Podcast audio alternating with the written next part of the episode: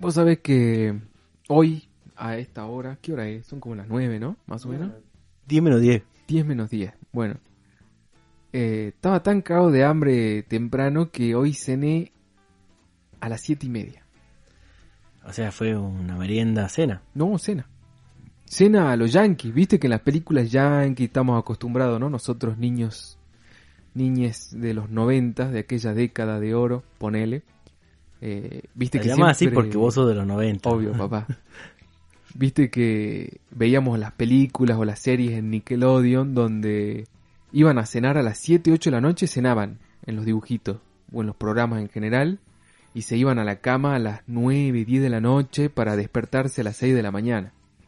Yo me acuerdo que era pibe y miraba y decía, ay, qué loco debe ser cenar temprano, porque acá a las 6, 7, a la hora que cenan los yankees, ponele, sigue siendo de día. No sé si allá es de noche esa hora, o por qué cenarán tan temprano. ¿Qué clase de cultura cena tan temprano?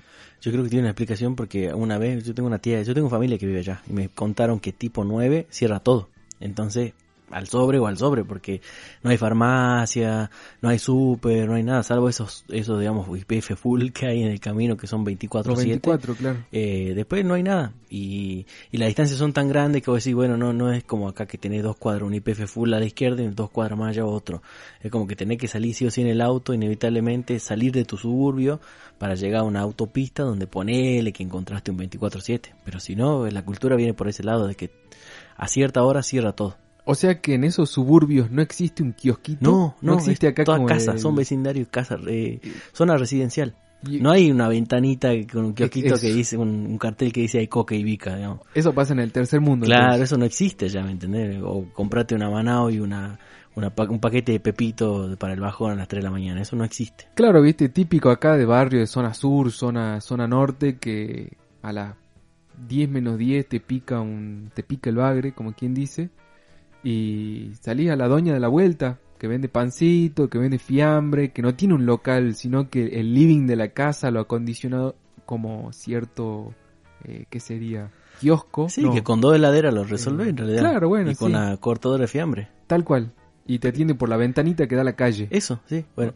Eh, o sea que eso allá no existe. No, eso no existe. Mirá digamos. qué loco, nunca me había puesto a pensar eso. Sí o sí un, mar- un mercadito, digamos, mini super o esas cosas. Claro, es todo como más... ¿Pero qué será por una cuestión legal que no se puede? ¿O es una cuestión de costumbre? Nunca, la verdad que nunca le pregunté el por qué, pero eh, por eso ellos acostumbran también mucho a estoquearse, viste que ellos tienen grandes almacenes con 25 cajas de avena, 25 paquetes con 10 barras cada una, o sea, tienen Claro. 250 barras de cereal, o sea, nunca se quedan sin nada, porque, se Porque compran a granel. según lo que uno ve en las series, obviamente, y en las películas, tienen lo que se llama una despensa.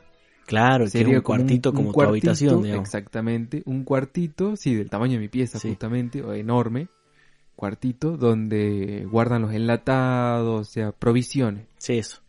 Y Siempre quise hacer eso, boludo, y fracaso en el intento. Uno, porque no tengo a la cena, no tengo una habitación a la cena. Segundo, porque es una inversión. Y, y a veces me pinta, viste, compro así a granel una cantidad de bolsas, viste, las bolsas de 5 kilos de fideos. Sí, sí. Bueno, compro esas bolsas, compro de un montón de leche, mucho queso, todo. Y lo guardo donde puedo, lógicamente.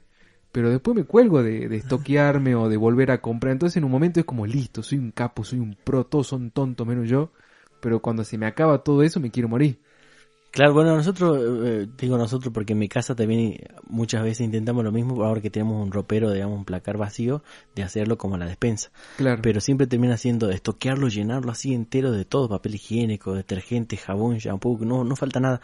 Pero termina siendo como la compra, entonces directamente cuando está vacío recién lo reponemos. No es que constantemente estamos reponiendo. digamos. Siempre, o sea, lo vaciamos y uh, otra vez volví a comprar. digamos. Claro, y encima es un gasto de golpe si lo Claro. vacías completo, lo Sí. cual a mí ya me pasó un montón de veces y, y es una pija. Tener muchas cosas juntas en realidad a veces te da, te juega en contra. Porque el hecho de tener, ponerle, no sé, qué sé yo, mm, hablemos de cereales o avena, cosas así, es como que en realidad si vos calculas, cuando vos compras calculado que te va a durar un mes, ponele, pues sí, bueno, este paquete es que me dura todo el mes. En cambio, cuando Claro. vos tenés, como que consumís de más, con el concepto de que tengo un montón, Claro. y te termina durando menos. Y te terminas empachando, digamos, porque te terminás tomando los 25 sobres de jugo Tang en un día porque tenías 25 jugos sobres. Mal, haces un concentrado puro y te lo inyectás, viste, como así, para más placer. Bueno, no sería mi caso. Mi caso es que me cuelgo y a veces lo que me pasa es que como no tengo una despensa y tengo y distribuyo en las alacenas, me olvido dónde guardo las cosas. Entonces por ahí siempre aparece un paquete de algo o varios paquetitos de algo ya vencidos de hace un montón de tiempo porque quedaron ahí en lo recóndito del, de la alacena, eh, hundidos en la sombra y ya no sirve, o sea que las compré al repedo, tiré guita.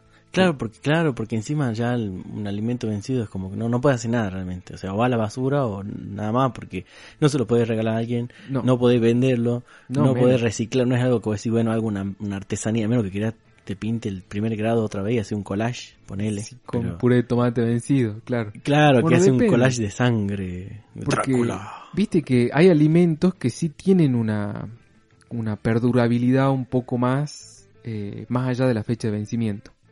Como por ejemplo, todo lo que viene dulce, las mermeladas y estas cosas, si bien tiene una fecha de vencimiento, al ser azucarado, el azúcar actúa como conservante, eh, que como mucho lo que pasa es que se le hace honguito arriba. Se hace una capa de honguito, ¿viste?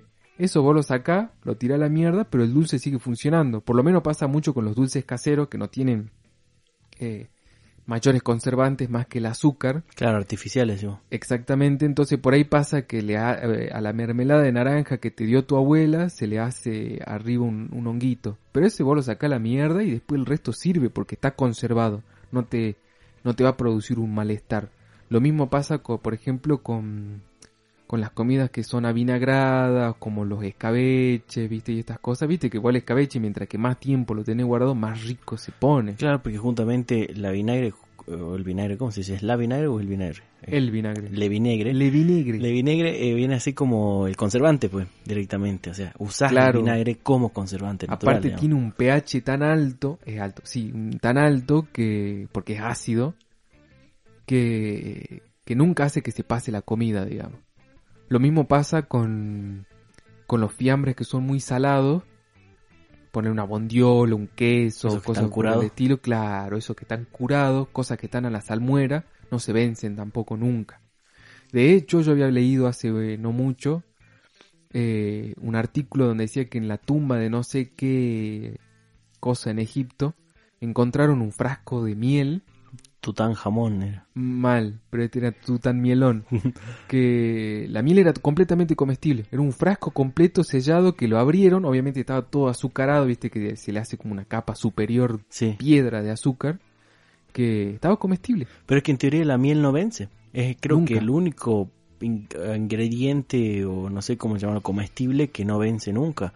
Que de hecho vos podés tenerle, claro, se, se hace como ese sedimento arriba, pero de todas maneras no, no perdura. Exactamente, es infinita la miel. O sea que vos podés tirar al espacio un frasco de miel y si un meteorito no lo hace pingo, lo puede agarrar alguna otra civilización más allá de las estrellas y lo come. Y es como, culiao, ¿qué es esto? Comida alienígena. me, me- me gusta ese concepto de llevarla a la miel como, como alimento a alien. ¿Cómo, cómo, cómo decís vos? O sea, tirarlo desde la Tierra para que otra galaxia y otra, no sé, otras civilizaciones lo agarren al frasquito. Y, y prueben lo que es la miel. Ah, está bien. Es Y mirá como si ellos tienen una miel más potente, en realidad. Una Voyage. Una Voyage. Así se llama el satélite ese que mandaron con el disco de oro, con toda la descripción de los humanos y saludo en todos los idiomas. Ah, con grabaciones. Voyage se escribe, Voyage se pronuncia, ¿que no? Voyage, o el Voyage. El, el Voyage, sí, viste que mandaron dos satélites. Uno ¿Qué, de no qué sé es viaje qué en francés o no? Sí, exactamente. Vo- Voyage. Voyage. Y después mandaron otro satélite que es el típico que salía en los dibujitos y todo eso, que era un típico satélite de con papel alitas. aluminio, digamos, sí, tal cual, que eh, llevaba mm, objetos misteriosos, porque nunca fueron revelados qué objetos mandaron, y un disco de oro gigante con un reproductor así onda, los, los- ¿viste los discos de pasta? Reproductor de disco, digamos Sí, sí, sí. con aguja, donde tenía instrucciones supuestamente en binario para que lo reproduzcan los alienígenas que encuentren eso, y la imagen de la- del disco de oro tenía el cuerpo humano del hombre, de la mujer, un par de constelaciones indicando más o menos dónde queda el planeta Tierra, y en las grabaciones había eh, el hola, el saludo hola, en, en todos los idiomas del mundo. No sé si había otra cosa más, pero el bueno. disco de Oji Junco. Es es más, ¿no? ¿Te imaginas? Un tema el de solo de Andrea del Boca, ¿viste? Amor Mala, salvaje mala. del chaqueño palavecino. Claro. ¿qué no? Yo le mando eso a los aliens. Pero la versión remixada. Amor ah, ah, ah, ah, ah, ah, ah. Mal, la que bailan los turros, digamos. Esa, sí, sí. Sí, sí. que no. Eso es los turros conociendo el folclore, ¿viste? Sí, que eh, me, me da mucha gracia, viste que había un video en TikTok que era, este, se puede bailar turro cualquier ritmo. Y que le cambian la canción y No, no, no, aplican- es la canción, ponele una chacarera cualquiera y el turro empieza a bailar la chacarera como turro, digamos. Sí. Viste que se agachan y hacen esos movimientos random. Y, y la Mm. verdad que sí, che, pega. Y era este mismo chabón haciendo varios videos con diferentes géneros musicales. También baila heavy metal, como turro. Y es impresionante lo bien que baila el chaboncito, boludo. Ajá. Como para que le pegue a los pasos y la métrica y el timing a, a todos esos géneros musicales, realmente es impresionante. No lo vi, lo voy a tener que buscar, pero ¿cambia el tempo, digamos, del baile o, o es siempre el mismo baile adaptado a distintas canciones que están dentro de todo en un mismo beat? digamos? No, cambia el baile también, cambia Ah. los pasitos, Ajá. dependiendo del tema. Y, vos y lo va adaptando. Claro, lo adapta y vos tenés por ahí unos temas de, de- de- de black metal así con guturales y está el chabón haciendo su pasito de turro y vos decís, loco, le pega. En algún punto en tu mente no lo podés, eh, como que lo disocia, como el baile por un lado, la música por el otro. Pero este chaboncito mezcla muy bien los conceptos del baile turro con cualquier género musical. Le que- queda bien entonces. Ya lo veo. ¿No sabes cómo se llama el video?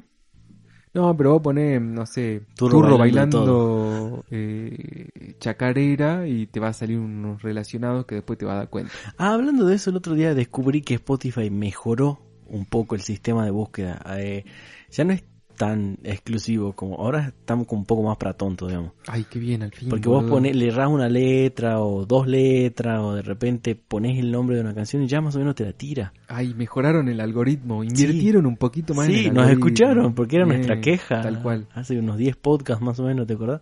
No, un poco menos me parece. Pa- Por ahí, siempre es estimativo. ¿Este qué es? ¿El 91? 90. 91, 91, 91. 91. Creo que el 91. Sí. ¿Vos naciste en el 91 o en el 92? En el 91. Ah, igual que yo. Claro, somos del mismo Ah, año. somos- Claro, porque bu- bueno, vos todavía no llegaste a los 30, pero dentro de poco, pa. Sí, Bienvenido, este es el pa. 91. Bienvenido al... Este es el 91, ¿viste? Bienvenido al... Es posta esto, boludo. Para los, solo los que tienen, los que ya cumplieron 30 o los que tienen más de 30 y en algún momento cumplieron 30, se entiende, no soy, estoy diciendo muy rebuznante. Sí. Eh, demasiado. Eh, saben lo que estoy hablando, digamos. Te vienen todos los dolores juntos. Mal. Te empezás, a- te empe- empezás a ser más, ¿cómo es que te dije hace un tiempo? Más empático con todo, te sí, chupa un huevo todo te chupa un huevo. En realidad es Sí, eso, digamos. Como sí. que nah, ya no te querés calentar por Llega tarde si querés, las, superficialidades ya no te importan. Sí, Te vestís cómodo, ¿viste? Ya no buscas más la moda o, o estar así súper ajustadito con tu ropa y bien peinado. Querés estar cómodo, loco. Yo, a mí lo que me pasó últimamente es que me he visto mucho de jogging. Y las crocs no me las saco ni en pedo. Y es crocs con medias, ¿no? Ajá. Y me gusta estar cómodo, me encanta, me encanta eh, poder trabajar en pijama, Medias largas encima. medias largas, lo de toalla, media larga de toalla con crocs. ¿Y no te pasa que a veces te pone una media de una y otra media de otra? Obvio. ¿O eso no? no sí, aplica? sí, Ah, sí, y me re- pero igual eso ya me chupa un huevo hace rato, el tema de combinar las medias, porque, no sé, eh, tener todo parejo y simétrico no me parece, me parece que es un estrés más para aumentarle a la vida de mierda esta, porque la vida es una mierda. Eso también pasa cuando llegas a esta edad, es como que al principio decía, ay, qué maravilla, qué me, qué me depara la vida, hoy sí tengo 20 años, después llega a esta edad y decís, loco, me chupa un huevo, yo quiero vivir tranquilo, esa también es la otra, vivir tranquilo fundamental a partir de, de esta edad. Pero ¿qué es lo que te da la tranquilidad? ¿Qué es lo que vos decís, bueno, con esto, con esta acción, o con este objeto, porque es válido también cualquier cosa, no sé, de última hay, hay algo material que te hace, que te da tranquilidad, no que te hace feliz, sino que te brinda tranquilidad. Y para mí la tranquilidad está en, en trabajar y generar el suficiente dinero como para sustentarte. Que traducido sería que nunca te falta la guita. Exactamente, Sí, eso como número uno. Como número dos es eh, tener cama con sábanas limpias. Ajá.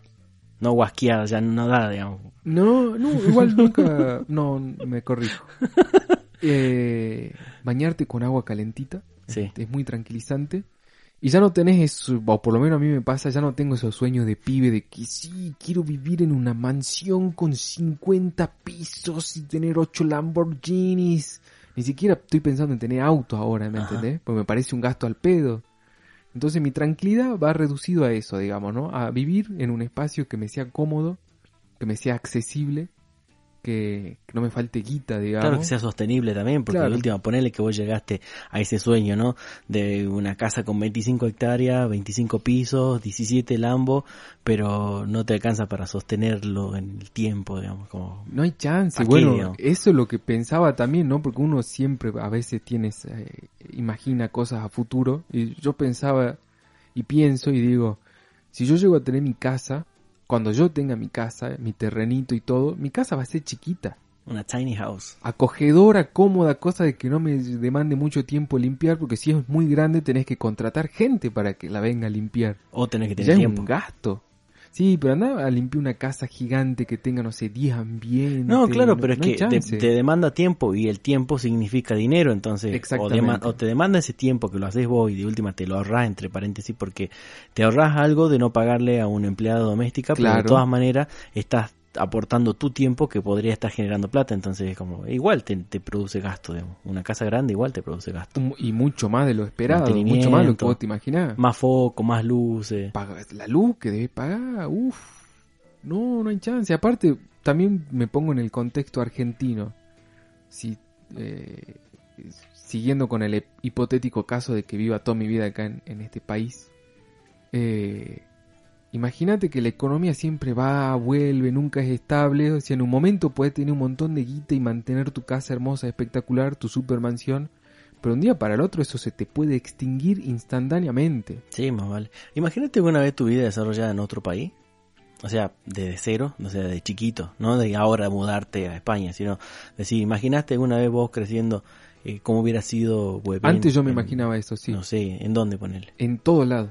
Me imaginaba, no sé, crecer en, en, en Uruguay, en Bolivia, en Estados Unidos, en, no sé, en donde tenía pariente, en España, en Francia, en Portugal, en África, en todo lado me imaginé, pero ahora ya no lo hago más porque considero que hacer ese tipo de prácticas de qué hubiera sido si es un gasto al pedo de energía. ¿Y te Otra cosa que desarrollas cuando tenés 30 años, ¿qué? ¿Te iría?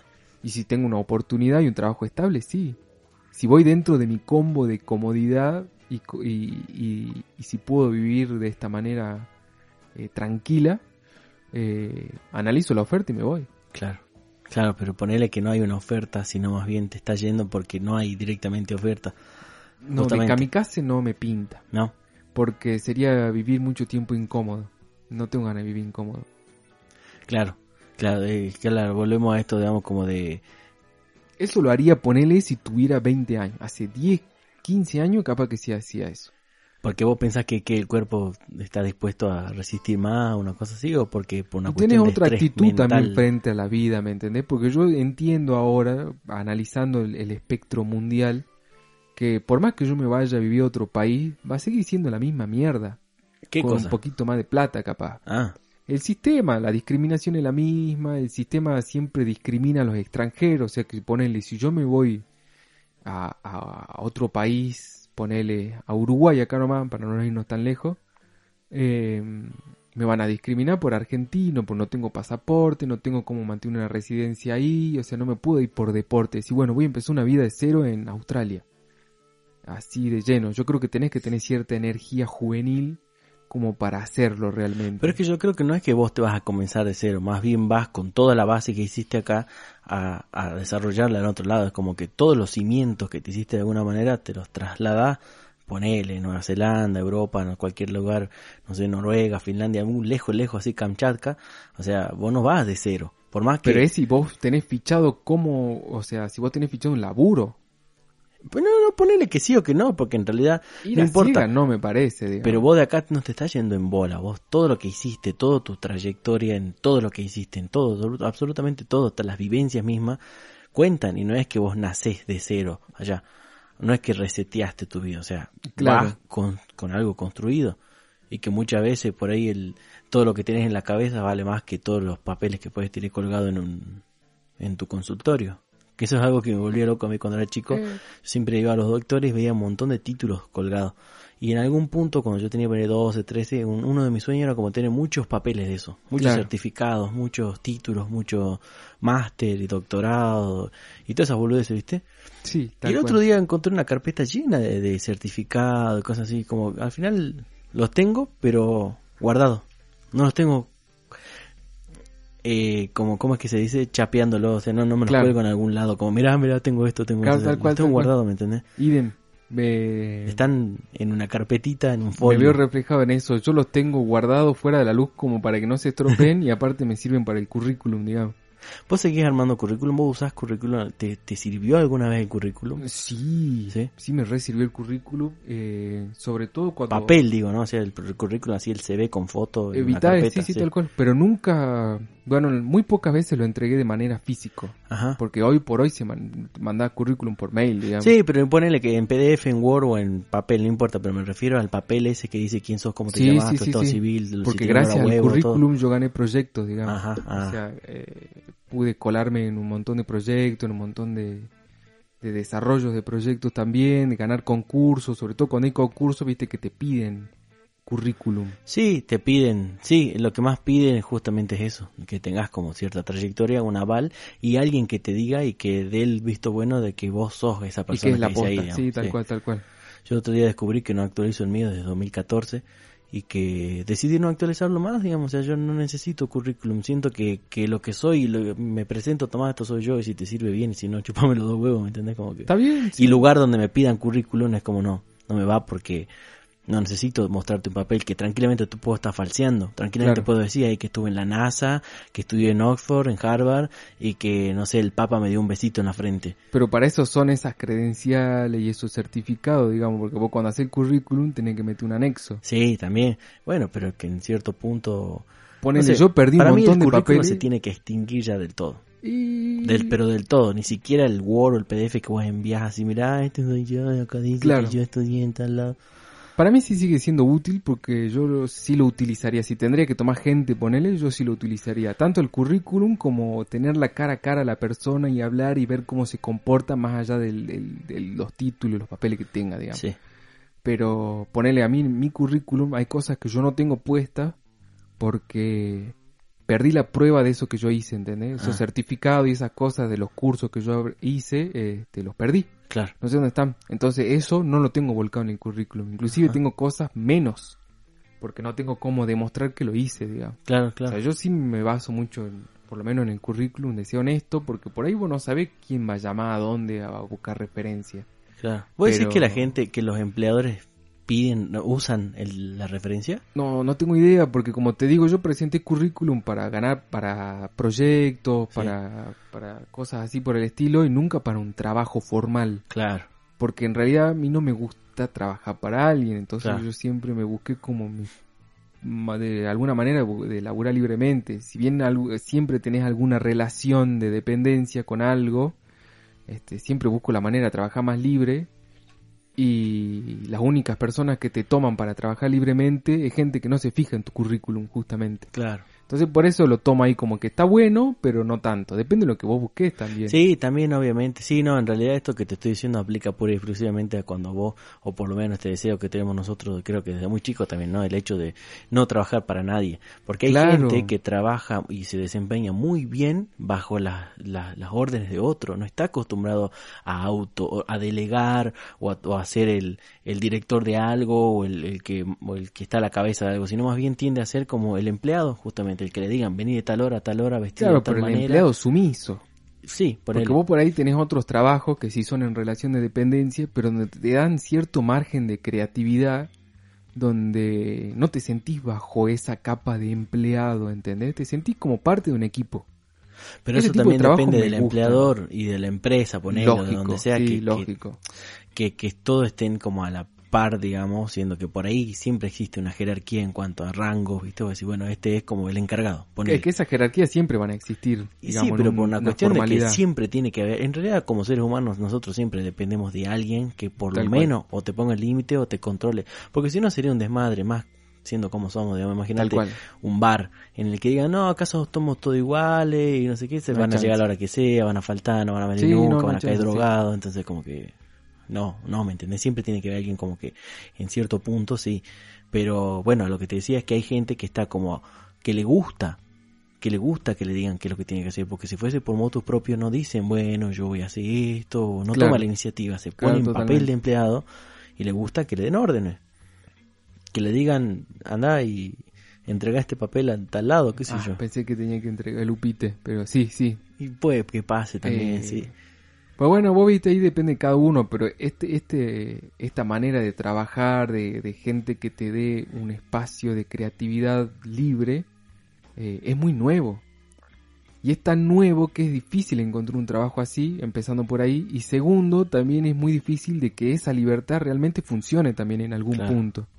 Porque vos decías, ah, bueno, si total, tengo la libertad, entre comillas, porque ya es, es un libertinaje, no una libertad, de hacer lo que quiero, entonces ¿qué hacen? No faltan al laburo o, o- o trabajan menos porque se la pasan todo el día chupando y drogado, porque es libre, entre comillas. Entonces no trabajan, no entregan los trabajos a tiempo.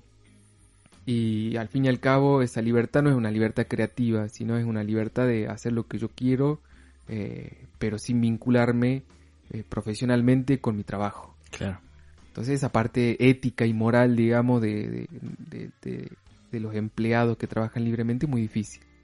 Pero es que ahí tiene que ver también un poco el sentido común, porque ponele que vos conseguiste un laburo, ¿no? Tenías el deseo este y conseguiste un laburo así, que sea lo más, eh, no libre, pero sí como que tengas esa, esa buena onda. que tenés eh, margen, digamos. sí. ese, esa, ¿cómo es que se le llama? Incluso tiene un nombre esto lo- en cuanto a lo laboral, como generar un clima, un buen clima de trabajo, ¿me entendés? Sí. Ponele que tenés todas esas condiciones y sos un pelotudo que las desperdicia, bueno, eso ya depende pura y exclusivamente de uno, Lógico. porque no es que, Pasa que es lo que yo creo, ¿no? Lo que te acostumbra el sistema. ¿en qué sentido decís vos? El sistema te acostumbra vos desde que sos chiquito, más nuestra generación, a que te pongas uniforme para ir a la escuela, que tenés que respetar las órdenes de que te dice la maestra, la directora o lo que fuere, y, y de repente vos te entregas la vida laboral y estás esperando eso, órdenes, órdenes de alguien que está más arriba que vos, que te diga qué es lo que tienes que hacer, porque cuando te dejan a vos por votus propius o votus propio, no sé cómo se dice, este, no sabes qué hacer, porque nunca en, en el desarrollo de tu vida, nunca tuviste esa libertad de pararte y decir, bueno, yo quiero hacer esto, lo hago. Claro, Siempre fue, yo quiero hacer esto, y siempre viste que siempre están las madres, los padres, las abuelas que te dicen, no, porque si haces esto sos un pelotudo, te vas a cagar de hambre, tenés que ser ingeniero como tu tío. no y que te comiste podcast. toda una carrera como ingeniero y no te gusta Sí, y terminas recibiendo órdenes y bueno, me, me fui por las ramas lógicamente, como tiene que ser. Pero entendés el punto al que sí, voy, sí, sí, sí, sí, sí, te entiendo, El como que sistema de, nos de acostumbra, ya no, es- sí. sí. a recibir órdenes, digamos. Y entonces cuando te das esa libertad no sabes qué hacer y la desperdicias porque porque no entendiste el concepto. Claro, claro que eso es lo que pasa, que no entendiste, digamos, que por ahí tenías todas la de ganar y en realidad, bueno, la desperdiciaste la oportunidad, digamos. Mal, Epic Miss, boludo. Hablando de esto, ¿no? De que venimos hablando de la plata y de las casas y de los hogares y de la comodidad, de si te irías, de que cómo te imaginas tu vida desarrollando en otro país, qué sé yo. ¿Vos qué preferís? Te hago como una especie de trivia. ¿Ser rico y triste o pobre y feliz?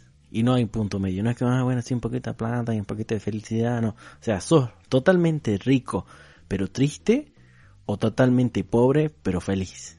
Eh, Estamos hablando en cuanto pura y exclusivamente a lo material, a lo monetario, ¿no?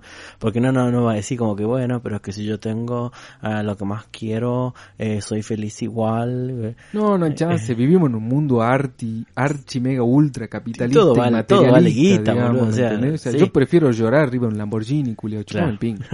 Vos preferís eso, sí. Y sí, Sí. boludo. No Sí, importa, me suicido arriba de todos los billetes, culio, pero ya, ya comí, o sea, como bien, tengo, o sea, pasa que vivimos en un sistema que nos obliga a elegir esa opción. Eh, claro, es que en realidad no, yo creo que no te queda opción más bien. No hay Pero, chance. pero vos pensás que hay gente que preguntándole esto, porque yo en realidad muchas cosas de las que las traslado al podcast después te las pregunto a vos, o, o que lo charlamos así, muchas veces lo hago también con en privado, se los pregunto Offline. antes o después. Claro. Por lo general, después de que sale la grabación, les pregunto esto, digamos, como en privado. Y algunas personas me respondieron que prefieren ser eh, pobres y felices. Y que sí, hay una concepción eh, de la felicidad. Pasa que, mira, yo te voy a hacer un, un- un sobreanálisis Dale, dale. de lo que acabas de, de decir. El hecho de la felicidad, para mí la fe- felicidad no es un estado que se prolonga en el tiempo, no existe una felicidad prolongada. Que te, no sé, fui feliz tres años, no hay chance. La felicidad son pequeños momentos. Claro. Son momentos que, que se graban en tu cerebro porque las hormonas que producís eh, te generan tanta satisfacción que ese momento te queda grabado. Eh, así que yo supongo que siendo pobre pero feliz, la felicidad siempre van a ser momentos, el resto siempre va a ser un desazón porque vas a pasar hambre, vas a pasar frío y como te decía, viviendo en el sistema que es ampliamente materialista y capitalista, esos momentos de felicidad van a ser mucho más cortos que si sos realmente triste y tenés guita, digamos. Claro. Sí, sí, totalmente. O sea, de última, llorás parece chupándote que- una botella de whisky de 30 lucas. pero No Lógico. importa, pero te estás chupando Es una como botella te de digo, whisky prefiero bueno. morirme de cirrosis bañado en guita. Sí, sí. eh, o, o suicidarme arriba de un- una pila. Yo haría, en vez de Kurt Cobain, viste, que se da el escopetazo, Sí. bueno, yo te acomodo un colchón de billete y me pego un tiro ahí arriba, culio, ya está, no importa. Sí, sí, sí. Eh, pero el hecho es ese, para mí la gente que elige esto de pobre pero feliz es como que lo hacen por una cuestión de ser políticamente correctos. Claro. Como Claro. la empatía con la pobreza. Y como, mm, Mm, te quiero ver siendo pobre pero feliz. Igual abramos este como ahora para la gente del Instagram, que dicho sea de paso pueden pasar, ¿no? Eh, batiendofruta.podcast en Instagram, lianemueven.blogspot.com el blog. ¿Y qué prefieren? ¿Ser ricos y tristes o pobres y felices? ¿Y por qué? Y Me gusta porque a vos te sale mucho más rápido y fluido decirlo el nombre de las redes. Porque, yo lo, lo sé, vos no lo sabés. No, yo lo sé, pero el problema es que cuando los tengo que decir, se me cruzan entre los dos y, y tardo una banda. Bueno, disculpen, gentes, hago lo que puedo. Bueno, eh, pasado el anuncio, eh, claro, que nos dejen, que nos escriban. No importa si es por privado, porque la gente no entiende y nos sigue escribiendo por privado. No importa, por, por donde quieran, o, o a, o a nuestros cosos que lo siguen haciendo. Donde sea, sí. Pero bueno, eh, la idea era Que nos comenten en el, en el, en los comentarios de las imágenes. Pero comentan donde se le canta el orto realmente. ¿Qué prefieren? Y nada, eso, qué sé yo. ¿Y por qué? A mí, lo que, a mí siempre me gusta el por qué. Sí, yo también quiero saber por qué, porque eh, justamente esto, ¿no? De, por la cuestión de, de que son políticamente correctos, te iban a decir pobre pero feliz, pero entonces que digan por qué realmente crees que es mejor ser eh, pobre y feliz que rico y triste. Es que con fundamento todo vale. Para mí, vos me das un fundamento, Siendo banal. y yo me quedo callado. Si vos me decís porque sí, No, no hay chance. El no me sí, sirve. No, No, me no. sirve porque es como ¿por qué no te gusta, no sé, el FIA 1? ¿Por qué no?